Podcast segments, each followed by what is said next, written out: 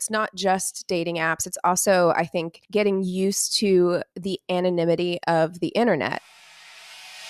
You're listening to Good is in the Details. I'm Gwendolyn Dolske. Rudy Salo has the day off, but not to worry, we've got a great episode with two fantastic guests. My favorite indie pod out there is called My Worst Date, and the hosts of that show, Keegan and Christina, are joining me to talk about dating culture. Now, their podcast has endless content. It is so witty, it is so clever. People write in describing their worst dates. What I like about My Worst Date, the podcast, not my actual worst date, but the podcast is that it is taking these real stories and revealing a lot about what our expectations are. What are our concerns? What is it that we want out of life, out of love, out of relationships? It's such a joy to have Keegan and Christina on the pod to talk about this. It's February. Love is in the air, romance is in the air. Let's take a look at what's going on with dating culture.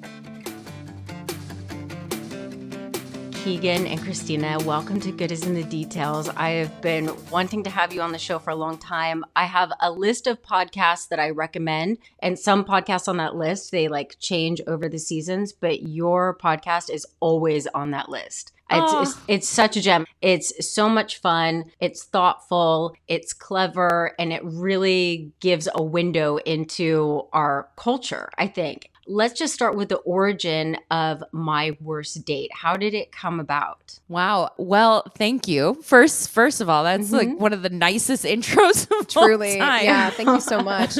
and likewise, yeah. by the way, I absolutely love your podcast and I do recommend your podcast to people all the time. So Oh, thank you. so yeah, our podcast, so oh my gosh, it's been going on for a while now. Almost six years. So yeah it all started kind of, I remember exactly how it came about. So Christina was newly single. She'd been how long were you married? Uh 7 years. 7 years, but you were yeah. with your ex for even longer than that. Yeah, yeah. So it had been a long time. Safe to say you'd never been on the apps nope. before. Mm-mm. And you were telling us we were at the beach. Christina was telling us about what it is like dating. And she was telling these absolutely bonkers stories. And as someone who also has never been on the apps, I couldn't believe it. I was like, I cannot believe that people behave this way.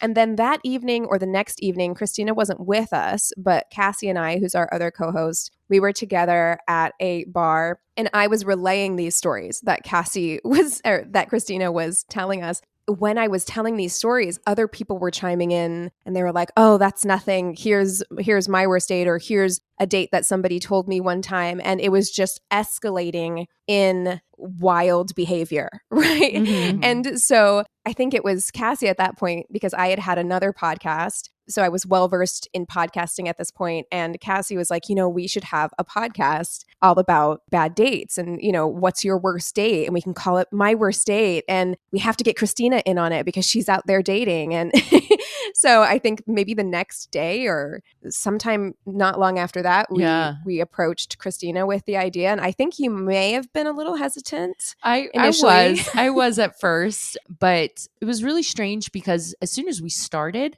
we have maintained like the same format from yeah, the yeah. beginning the chit chat then going into the fmk and then the bad dates and then the tainted love like the true crime at the end for me i think the thing that sticks with me about the creation of the podcast is like yes we talk about dating and culture but it's always been for me about hanging out with my friends and i think mm. friendship has been the cornerstone of our show that's the thing I hope that people take away from it. It's like, yeah, dating is wild. It's so hard. It's so weird. It's so awkward for everybody. But like the one thing we can do is laugh about it with our friends. Did you ever read Aziz Ansari's book on modern romance by any chance? I haven't.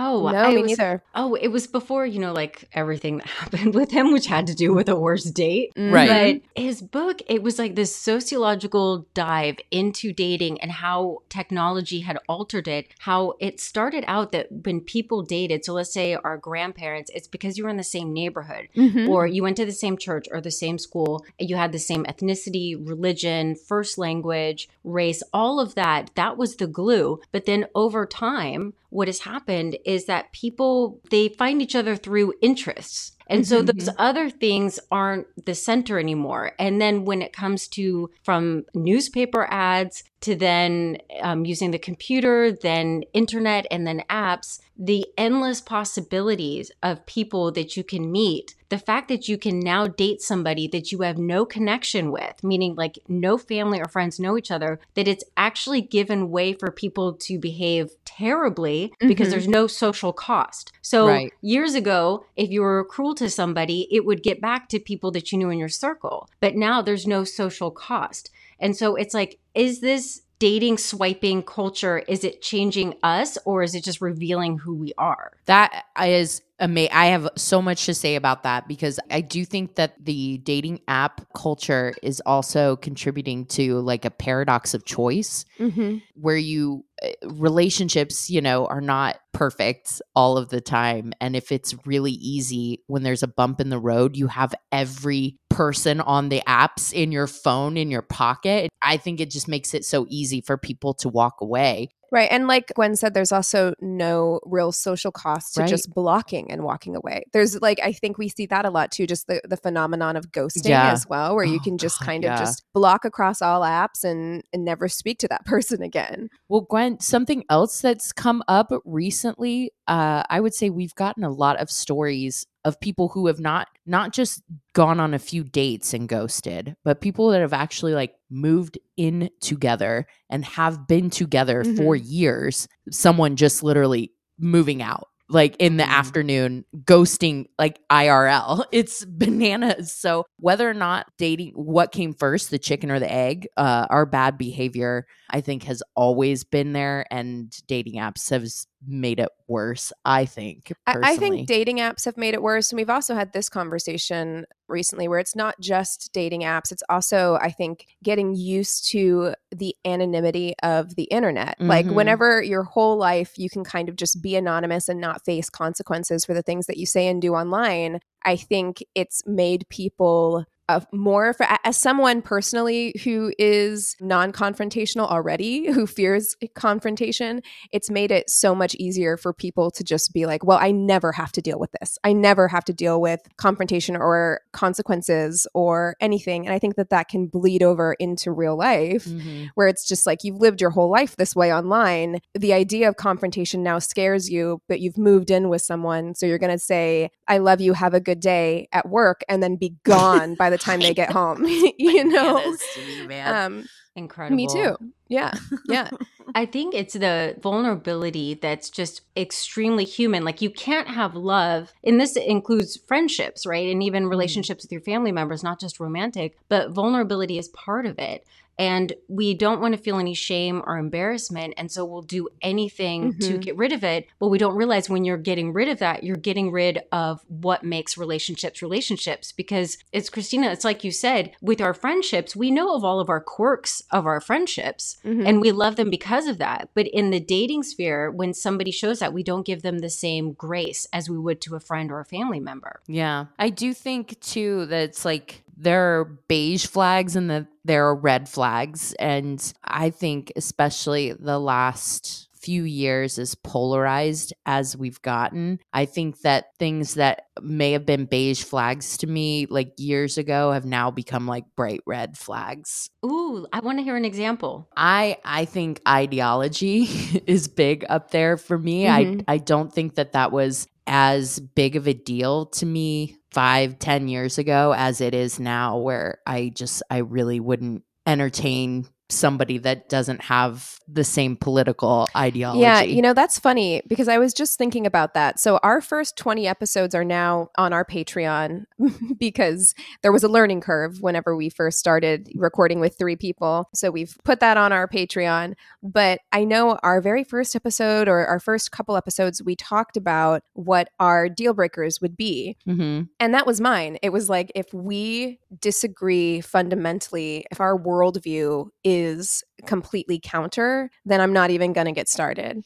And I feel Yeah. like that's only gotten worse over I- the last six years. I definitely agree. And then Gwen, you've probably seen those studies that have come out that like Gen Z has gotten even more separated, you know, Mhm. by the genders with young women becoming really a lot more progressive and liberal and then young men in the internet manosphere, that kind of thing becoming way more conservative. And I, I think that those separations are worrying to me, at least. I think I would not want to try to date in my early 20s today that's for sure Oh yeah, no the there is a backlash. Absolutely. I've I've seen that the more the more progressive women are then all of those traits, the things that are very human, you know, pursuing careers or interests or Mhm. things like that, it's it's all being downgraded and you know, there's this assumption that if a woman is nurturing in any way, loving, then that somehow I I, don't- I don't know. I'm just like I, I'm just kind of blown away by the way that some people are saying that hey if you're nurturing or loving then that's traditional when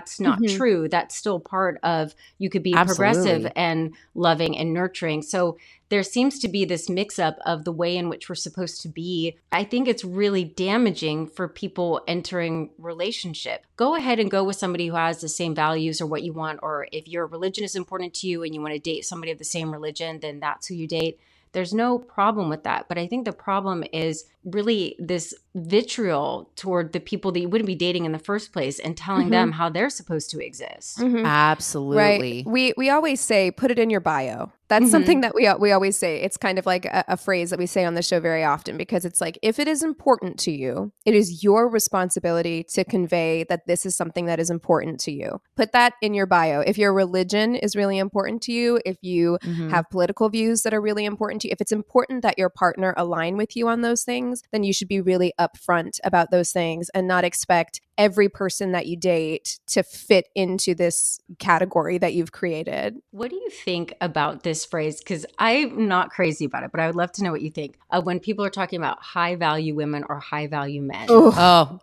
fucking gross sorry Are we, are we allowed to curse on this? I yes, yes, I can put an explicit on it. It's fine. I was just listening to one of your episodes, and I'm like, I'm going to need to let them know it's okay to curse on this. We'll just put Oh, an yeah. explicit on it. no sorry but no i everybody is high value first and foremost every person is high value so this whole i don't know if if podcast culture is like tapped into this but seeing those clips sometimes of of these like oh this is what it is to be a high value man i'm just i am immediately Value is subjective. yes as well. Like, what does that mean? I feel like that would vary so much from person to person. And so, when it's being used on the internet, I think it means something very specific, and it usually is monetary. like, it, it usually has something to do with how much money someone is making, which, in my Or view, does for not women necessarily. like looks or looks Mhm. for women, Yeah. yeah. and how well you quote unquote maintain yourself or whatever. Those things don't necessarily make someone high value to me personally right yeah I, I just think it's it's a very silly conversation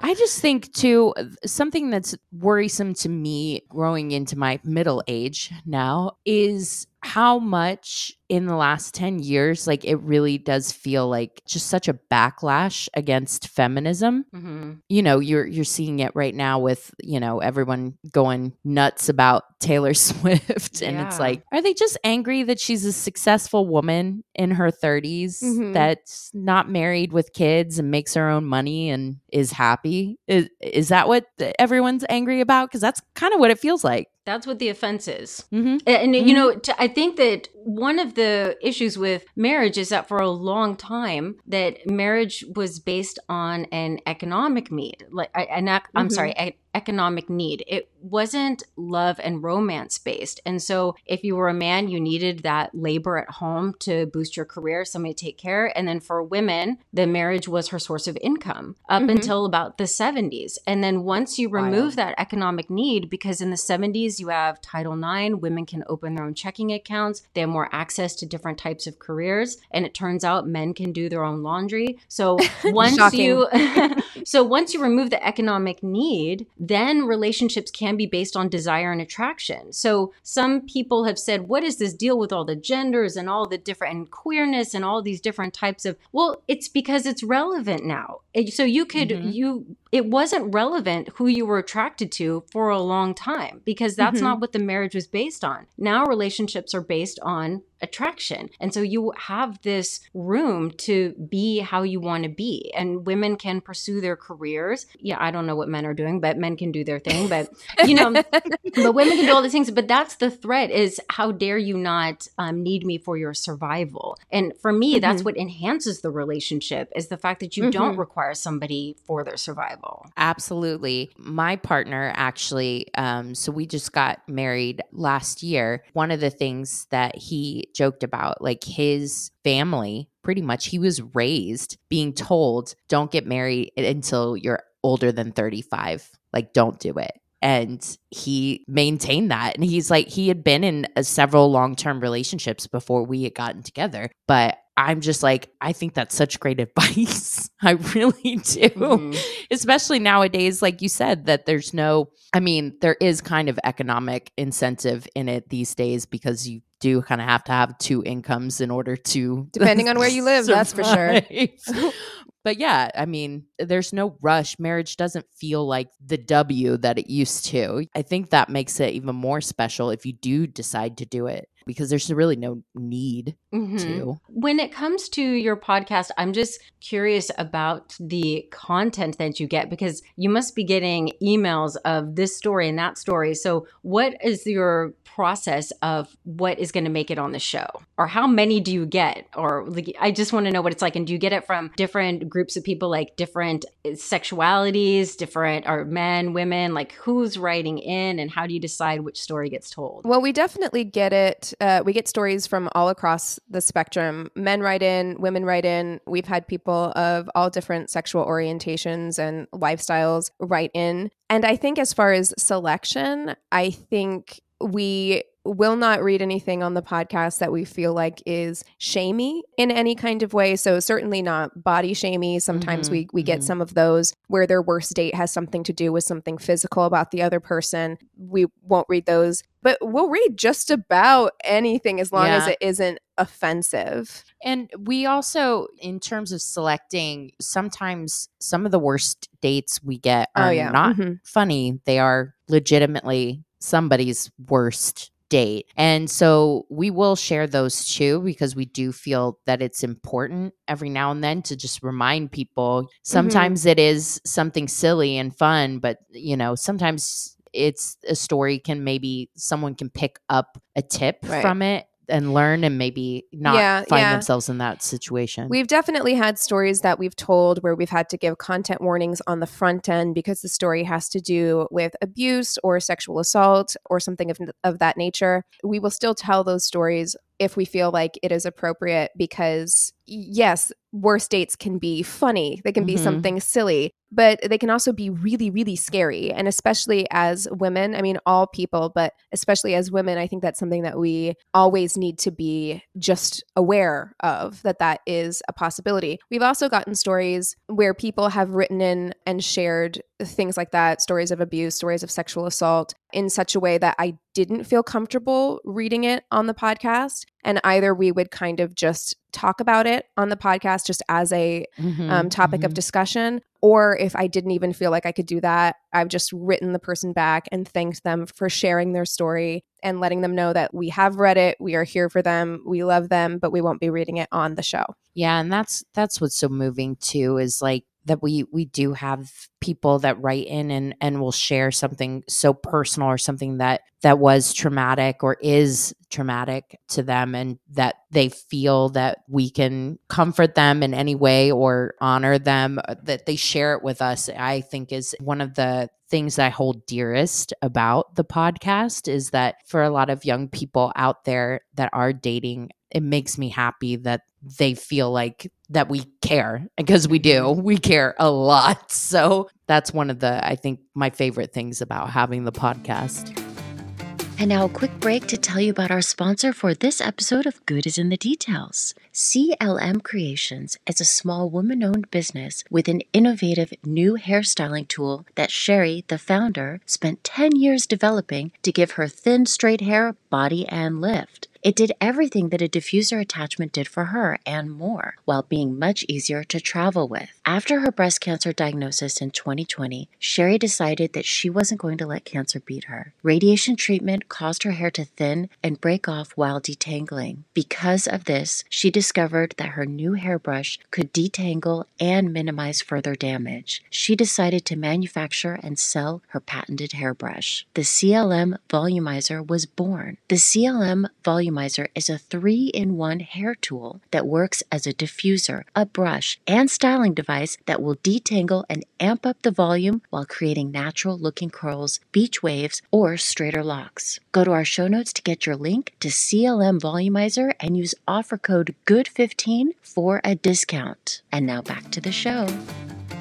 What are some safety tips that you would give? And what would be the safety tips for, let's say, women versus men? Mm, interesting. I mean, I think across the board, and I feel like this is something that is more well known now, but we do still get stories. Always meet at a public place, never meet at your mm-hmm. house, mm-hmm. their house, because we've had stories across gender lines, very scary stories. You don't know this person, even if you've been talking for a while. We've gotten a few of those as well, where like you think you know someone, but communicating via text, even communicating on the phone, you don't know them. Any number of things could go wrong, and you don't want them to know where you live. So mm-hmm. always meet in a public place. That to me is probably my number one yeah. safety tip. Yeah. When I was dating, I had um, an account for, I think it's called Spokeo or something, where you can basically Google if somebody was, uh, you know, involved in crime or that kind of mm-hmm. thing. My mother, who is in her 60s, is back on the dating scene. I've done that for her and actually like uncovered some uncovered things. some things. So I'm like, technology exists, use it, you know.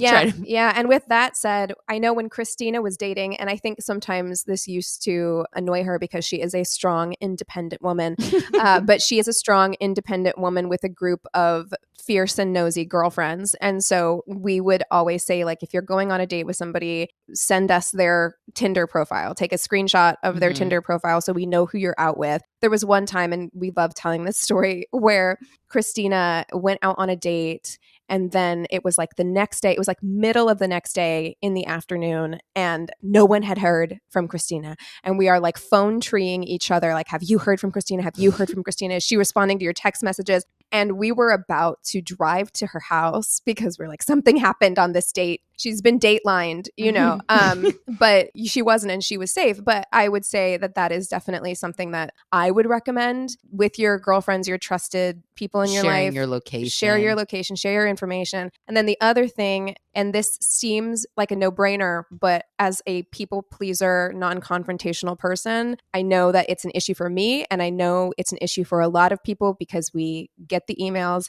trust your instincts. You don't have to be nice.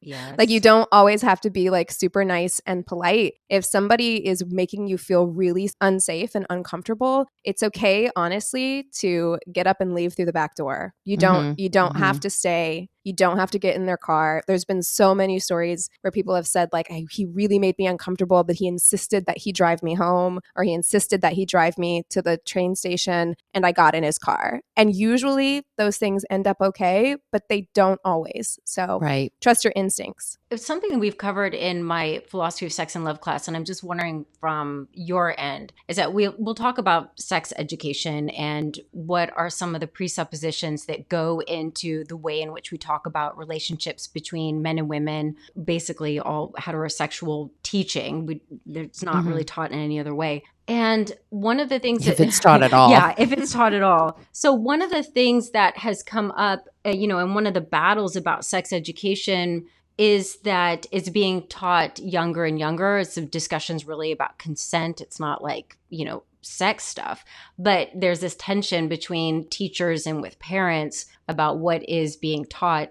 And the reason why it's being taught younger and younger is because of the internet and because a lot of people's first uh, sex education is coming mm-hmm. from pornography, which is increasingly right. violent. And so this is teaching mm-hmm. young men and young women how they're supposed to be performing. And then I'm thinking that that is finding its way into the dating culture now. How are all of mm-hmm. these creepy and dangerous situations even happening if there's this idea that for a man to be romantic, he's supposed to just grab the woman, you know, and kiss her and he doesn't need permission or anything like that? That a lot of it is coming maybe from this culture from when they were younger, that their first understanding of sexuality is coming from such a dark place. Oh, yeah. Oh man, I can't I am glad to be uh, in my 40s right now. I really am. There's a, lot of days where I think about, I have such empathy for Gen Z and Gen Alpha who are. I, I had an analog childhood. My first encounter with porn was like a hustler in the woods. so, in the woods. in the woods. So, yeah, I mean, of course, my parents' Joy of Sex book under under their bed. So my parents had the Karma Sutra. I feel like you're a Karma Sutra household or a Joy of Sex household. Yes. Mm-hmm. The the pencil drawings of full bushes. that is my sex ed.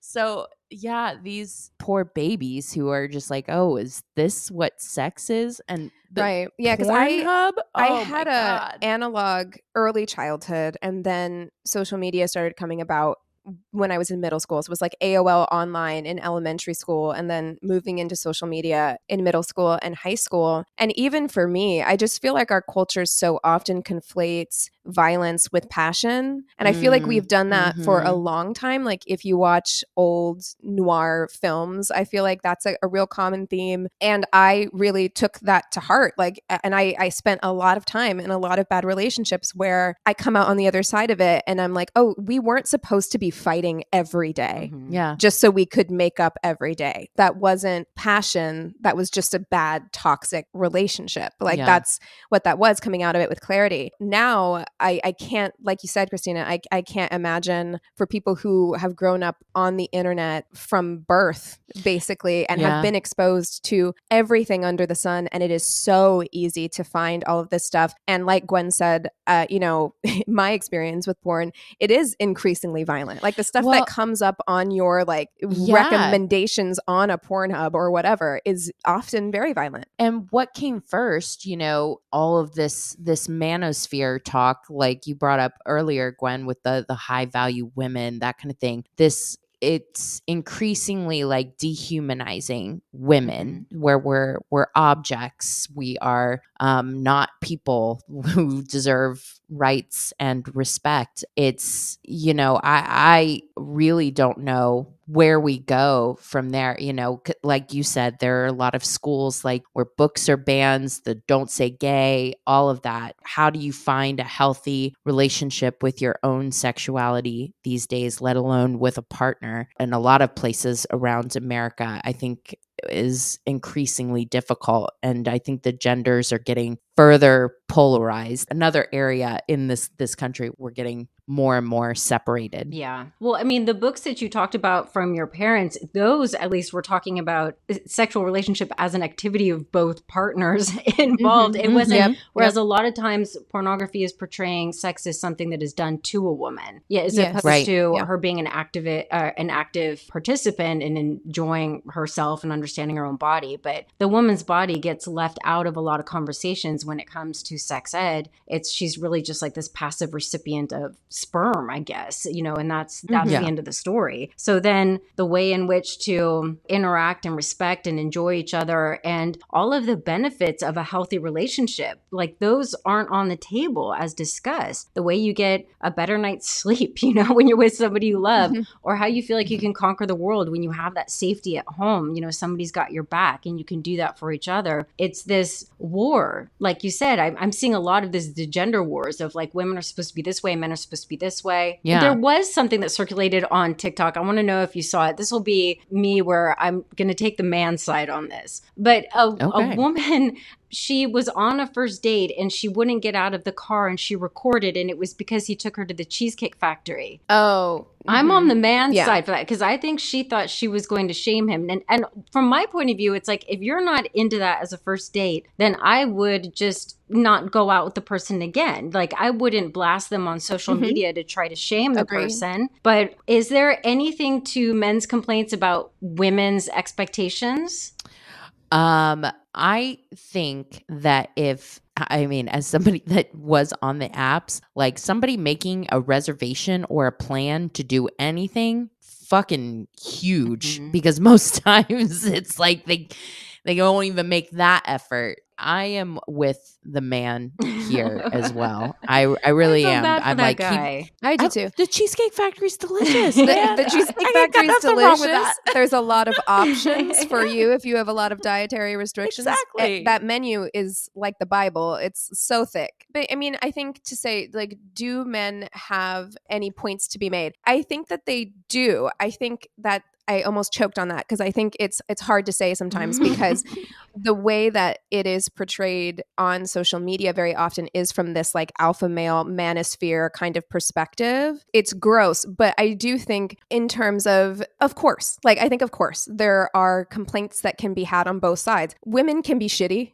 That's feminism. No, um but like eh, women can be shitty too. I do think like having the expectation forever that you need to be you need to make a certain amount of money. I think that that can be harmful. I think we see it a lot in terms of height and and a lot of people don't want men to be complaining about that because we're like, well, have you seen women's standards of beauty and it's like, yes, that's true, but I think both of those things can exist at the same time. I don't think we should be shaming men for being under 6 foot. I don't think we should be shaming Mhm. men for taking you to the cheesecake factory and I'm sure that a lot of that stuff does cause very real insecurity in men. And I don't think we should invalidate that just because, yes, oftentimes women have it harder. Mhm. Well, I'd love to know of a story. I mean, you've had, like you said, you've been doing this for six years. What is a worst date story that comes to your mind where you remember you're like, or or they got a lot of response? Something that really Yeah. stands out to you. Because the first time I Thi- met you, you one- told me the toenail in the can one. Oh, So, Oh. and I repeated that to so many people. That's the effectiveness of your podcast. That Mhm. stood out to me. But what is something that comes to your mind? Yeah. So this one I think is actually relevant to the conversation that we're having right now about kind of gender and gender roles and expectations. One that stands out to me that I made a TikTok about that got a lot of response was this woman who went on a date. It was a first date with a guy. I think she'd been talking to him for a little while. Mhm. Mistake number one, she had him pick her up from her house. He arrived at her house and she's like, she can tell he's not feeling well. He doesn't look good. She's still getting ready. You know, they're they're getting ready to go out, but she's like, just sit on this couch while I finish getting ready. But you look green, you look sick. Like, do you want to just reschedule? And he's like, No, I can do it. I can push through. Right. So she's like, All right, whatever you say. She goes in the back to to finish getting ready. And by the time she comes back out, he is looking so bad and she is a nursing student, I believe. And so she's like, Look, you look terrible. Tell me what's going on. And he kind of like sheepishly explains to her that like his butt hurts. Oh, and he's like sweating and he's got like a fever. And she's like, We need to take you to the hospital. So she takes him to the hospital. They do find out he has some kind of infection that requires like surgery. like lancing, Oh Yeah, God. or yeah. something. hmm And then he it needs to go home. Like they don't have any. I guess he couldn't stay in the hospital, but he's new to the city and he has nowhere to go. They tell her they're like, well, he he needs someone to take care of him. He can't just clean this on his own. He's going to need help with that. So she takes him first date. They have never had a meal together. She takes him to her apartment because his parents can't fly into town until like the next like weekend or something like so she, she needs to spend the weekend with him at the house she takes him home she spends the whole weekend taking care of this man showering him cleaning his wound Oh my God. Butt wound. taking care of him and then whenever his parents do arrive she then has to like show his mother how to clean mm-hmm. it and everything before she can send him uh, him home. And you know, she said at the end of that date, they they did not have a second date. Things ended amicably. They are on friendly terms, but that was it. She ended up spending a whole weekend with what was supposed to just be like dinner and drinks. Oh my god! With this guy that she ended up having to take care of. She worked. She worked all weekend. she worked all weekend. Yeah. oh my god! That one got a lot of response from people because a lot of people in the comments and especially women were saying like oh she I, I wouldn't have done that. Like she needed to grow a backbone and say no and not let him come home with her. And you know women are too conditioned to be caregivers and guilted into caring for people even when it's highly highly inconvenient. And uh, what is worse than like a man with a cold who's sick? even? Who sniffles? oh, sick. yeah. Oh my god such babies. Mm-hmm. a one, man with a tummy ache? Yeah. The one i always think of the one that just like keeps me up at night is like a man and woman were going out of town. On their way the man wanted to stop at his family's house to like grab something. She's like oh great can i use the bathroom? You know i, ha- kind of have to pee. And uh, he's like kind of cagey about it but he's like yeah yeah yeah okay. She gets in this bathroom and the there's like a radiator in there where used toilet paper is being dried for reuse. and they're like a wealthy family. Mm-hmm. Oh mm-hmm. no. But they reuse toilet paper. mm-hmm. Mm-hmm. And so she is I mean, understandably, uh, bothered by this.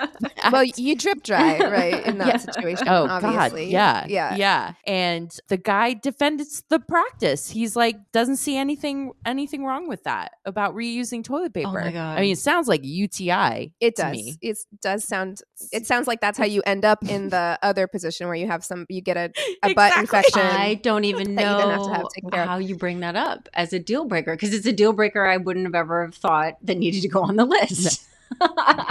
We've had a lot of those where I'm like, wow, I just need to get the notebook out because we've had people bringing like puppets, legit puppets on dates. There puppets are weird, trunks. There are weird themes. We've had a few dates that involved puppets and or stuffed animals. We've had a few dates where an unexpected funeral was involved, where yeah. they've, they've taken their date to a funeral on a first date. Yeah. And not told them, you know, there's been some strange themes. People not eating with utensils. Oh yeah, bare hand, hands, hand hand yeah. eaters. Like, and not eating chicken fingers either. Like, like rice pilaf and. Just, oh my god well what yeah. is the what is the draw because i mean love stories are from time i mean we've got shakespeare you know like to any movie that jennifer lopez is in love stories mm-hmm. songs music we all love the romance but this uptick in these stories about dating and even the bachelor or the bachelorette like people are absolutely obsessed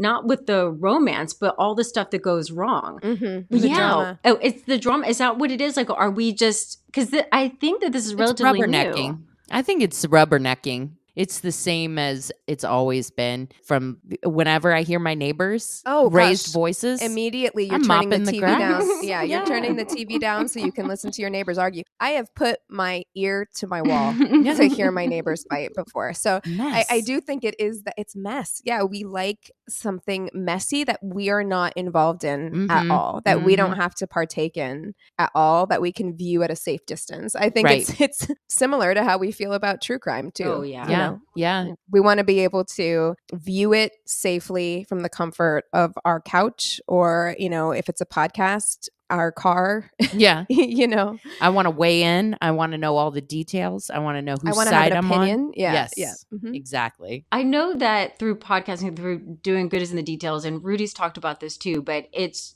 changed us just by the process of it. Like it's part of who you are. You start to look at the world differently. How has doing this over the last six years, how has it changed you? The the you that started six years ago to the you you are now, like your view of the world or the way you are. Wow. Oh my gosh. Well, I think that it has made me, I think that I'm married today because of the podcast. I think that I think that a lot of processing my my own points of view mm-hmm. and just sitting and talking every week with my girlfriends has really shown me what I think is important in a relationship healed me enough to be in a healthy relationship. So, like, for me, I think it's made me a better partner, it's made me a better listener and a better friend. So, wow. wow. That's beautiful. um, I would say similarly, I think it has solidified my views and opinions because I talk about this stuff every week now. So mm-hmm. I, I know myself so much better. Yeah. I know exactly what my actual opinions are on things. I know what my expectations are for a partner and just for people in general. Yeah. Um, I also, on maybe the more cynical, more negative side, have a better understanding of what people are actually capable of because we say it all the time. You know, we just recorded an episode earlier today and we, we were talking about it is so wild the things that people will think are okay to say and do out loud to strangers mm-hmm. Mm-hmm. in public, you know, and those are things that, like we said in the beginning, whenever Christina was telling us all these stories, I was like, no way, no way, no way. And now I'm like, oh, yeah, that's how people are. Yeah. Yeah. there are lots all of kinds. people out there, but also people are so resilient. Yeah. Because I did see everything that you went through, Christina, when dating. And I, I see it as well with these stories that come in and they don't give up. They go back out there and they try again in a way that I think is really inspiring because I would be so tempted to just be like, you know what? The right person will find me in my home. I'm not going anywhere, you know. do yeah. you think that dating app are a good thing or are they an addiction or what do we do about people who are on them and they're being disingenuous like they're in a relationship but then they're on the apps like i see a lot of mm-hmm. horror stories about people finding out thinking they're in long-term relationships and then finding out that the partner has been on all of these apps Oof, yeah that's that's awful dating apps i think are the same as fire in that it can be a tool and it could be destructive and I think that whoever is wielding said tool gets to decide if it is destructive or if it's I, like I never would have crossed paths with my husband if it weren't for Tinder. We're not in the same parts of the city. Like nothing at all would have brought us together. Well, who knows? You know, but at that time I was I felt like it was a good tool to meet people, but I definitely I think the issue is the people that are using it. Mm-hmm. You know, what is the mindset of the user? It definitely is very easy to get that dopamine hit when you get matches. And there were times when I was endlessly swiping mindlessly on a Wednesday night for no reason other than it just felt good to hear the mm-hmm. when you mm-hmm. get a match. Yeah, I think when you gamify anything, it's really tricky. Mm-hmm. And I think that mm-hmm. that's what we've done with dating in a lot of ways. We've distanced ourselves from the reality of it. I think we've done that a lot with technology and social media where there is this space that exists now that didn't exist before. And I think that that can be really scary because it makes people less real to you. Yeah. And that is, can be disconcerting. But what I will say is, I think that there's a lot of horror stories about people being in relationships relationships and also messing around on apps but oftentimes I feel like those people would have found a way to do it anyway. Mm, yeah. you know, yeah. if that's what you need, if you need that kind of like validation from strangers all the time, you're to find a way to get it. I mean, in the 70s, you were probably cruising Going and hanging out in business trips. yes. Yes. Yeah. yeah. I mean, and we've been to enough podcast conferences to know that I'm like, if people want to be shady, yeah, when absolutely. the cat's away, etc., they will do that. I don't know that the apps are to blame in that way. I think the apps can be and have been, and we have seen them be very problematic for a number of reasons. But people are people. yeah. Well, something that I hadn't thought about, I think I was a little bit hard on the the swiping culture. And one of my students pointed out that he, he was not straight and there weren't that many people around him who were like him. And the apps were a way for a safe way for him mm-hmm. to connect with somebody. And mm-hmm. I thought, oh, okay, yep. I had not even looked at it that way. Yeah. You know, I feel that way about the internet in general, right? There's like a lot of things, and I can go on and on and have about the ways in which the internet and social media are harmful. On the other side of things, when you think about people who are in marginalized communities or are part of minority groups, like I was a black girl in a small town in Missouri, and having access to the internet it does open up your world to know that like there is stuff outside of this. I think that that can be a really beautiful thing. It can Yeah. connect you to community and remind you that the world isn't this big, you know. There's stuff out there and I think that dating apps can be really helpful in that way as well. That there's there's a whole wide world out there. It's not just what's right in front of you, but that can also be the harm of it. I, you know, I think about how long it takes me to find something to watch. I can spend an hour just scrolling through different streaming Mhm. services trying to find something to watch. And even if I find something that maybe I want to watch, I'm like, but maybe there's something better on the next page, Mhm. right? Yeah. that I want to watch more. Or you finally pick something and then you open up TikTok Yeah. and do TikToks while that's and then you playing. keep rewinding it because you've missed something important I have to keep going back and i imagine that that apps are similar and that can be really damaging Mhm. right so i i think it's a double-edged sword i think there's pros and cons not very helpful right but I think if you are clear on what you're using it for and you're safe, and I- I think that ultimately, I think it can be a good thing, and you'll get to meet people and get different perspectives and and have fun experiences. But it's it took me a, a while to get to that place for the apps. It's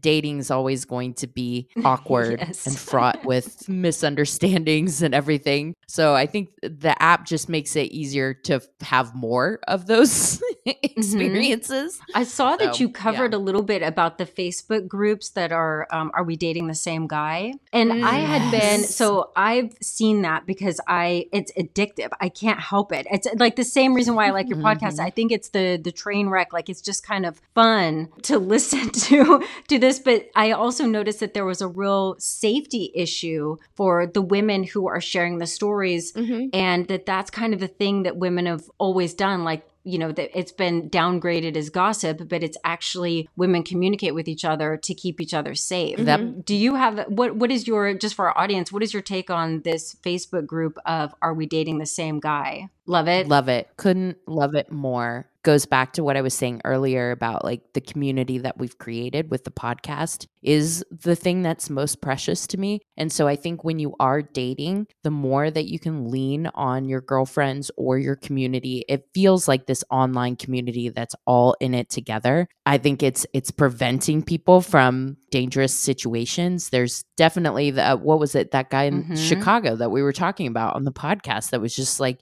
being awful. So other women being like, "Hey, don't date this guy. He's awful." I think that's incredible. I applaud it. There should be one in every city, small town, the whole thing. do you find that there's this exhaustion with dating like it just seems like a lot of people are opting out of dating Mhm. Well, Keegan, you said that people, but people come back. But like, I guess people need a break. I don't know. Well, yeah. I mean, I think oftentimes people are resilient. They do keep trying. But I do think the longer we see this app culture, the more times someone gets burned, the less likely they are to continue to engage. I do think that that is something that I've seen, and I get it like I, I absolutely empathize with just wanting to like take a step back and try and meet people in real life. I think that that's really what it is. It's not saying like uh, i don't want to date anymore period. It's saying you know what? Let's take it back to basics. Maybe i'll meet somebody at the bar. Maybe i'll meet somebody at my workplace. Maybe i'll meet someone at the library while i'm picking out a book but i'm not going to make it this thing that i'm hyper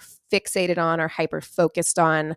We're just gonna if it happens it happens. I'm seeing a little bit more of that Yeah, and I think too, the more that we, you know, you you mentioned like in the 70s we couldn't even have credit cards, but now as women we get to have careers, we get to have our friends, we get to have our hobbies, we get to have all these different fulfilling things in our lives that Mhm. dating can be a good fun part of that, but I just don't see it as the huge important part that it used to be. You know, my Yeah, I- friendships yeah. hold a lot of importance to me. My career does, my hobby does. You know, when I was dating, it made me think like oh this person needs to fit into this and and be like a boost for this but Mhm. it's not it's not my whole happiness anymore so i think the more options that we as people have in other fulfilling things in our lives, like the whole dating thing doesn't seem as Im- important, I guess. Right. And I think that that's when you leave yourself open to making the best decisions when it comes to dating. Mm-hmm. I think when you have this kind of like desperation mindset where you're swiping, swiping, swiping, always looking, always looking, trying to find someone,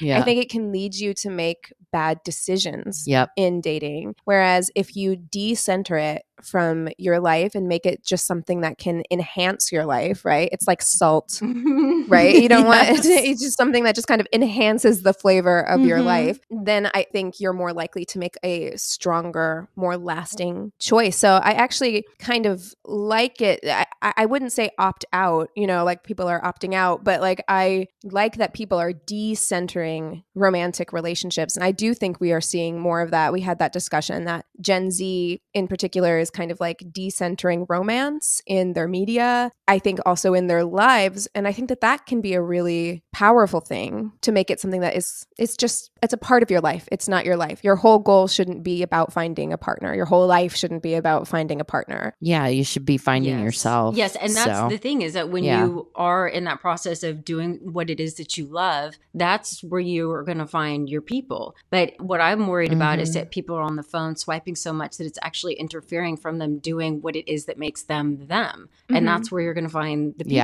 Yeah.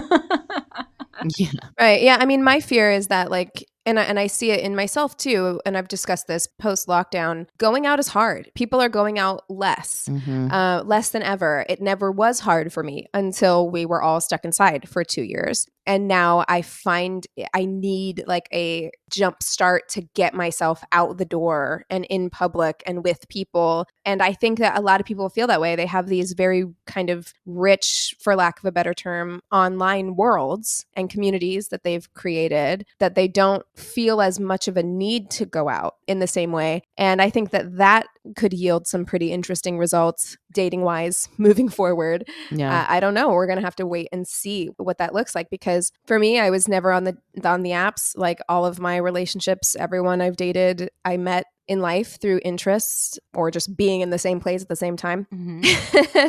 you know so I, I don't i don't know what that looks like to have an entire generation of people who've met online. Mm. i don't know. Well for any of our listeners out there who have a good worst date story how do they get in touch with you to tell you? Oh you you can go to our one-stop shop of a website. It is myworstdatepodcast.com and uh, yeah we have a form so you can submit your stories there keegan christina thank you so much. This was a lot of fun. The time flew by. The time flew by. Oh my goodness. this was great. I love the questions. It's such a great in-depth conversation. Mm-hmm. Uh, we definitely have to do this again. You're, well, yes, you've got endless content, and I have endless questions. So this is this is going to happen again for sure. Good is in the Details is produced by Dr. Gwendolyn Dolske and Rudy Salo. If you're listening on Apple Podcasts or Spotify, please scroll down to the bottom and hit that five star review. Take a screenshot of this episode or your favorite and tag us on Instagram, Good is in the Details Pod. We're also on Facebook, Good is in the Details Pod. And if you have any questions, comments, want to get in touch, have an idea for a show, Good is in the Details Pod at gmail.com. Don't forget to check out our show notes to get your link for CLM Creations. Good is in the Details is brought to you by AvonmoreInc.com. Do you or your friends play bridge? You gotta check out AvonmoreInc.com. They have everything you need for your next bridge party coasters, cards, tallies, even cute napkins. Go to AvonmoreInc.com and let them know Good is in the Details sent you.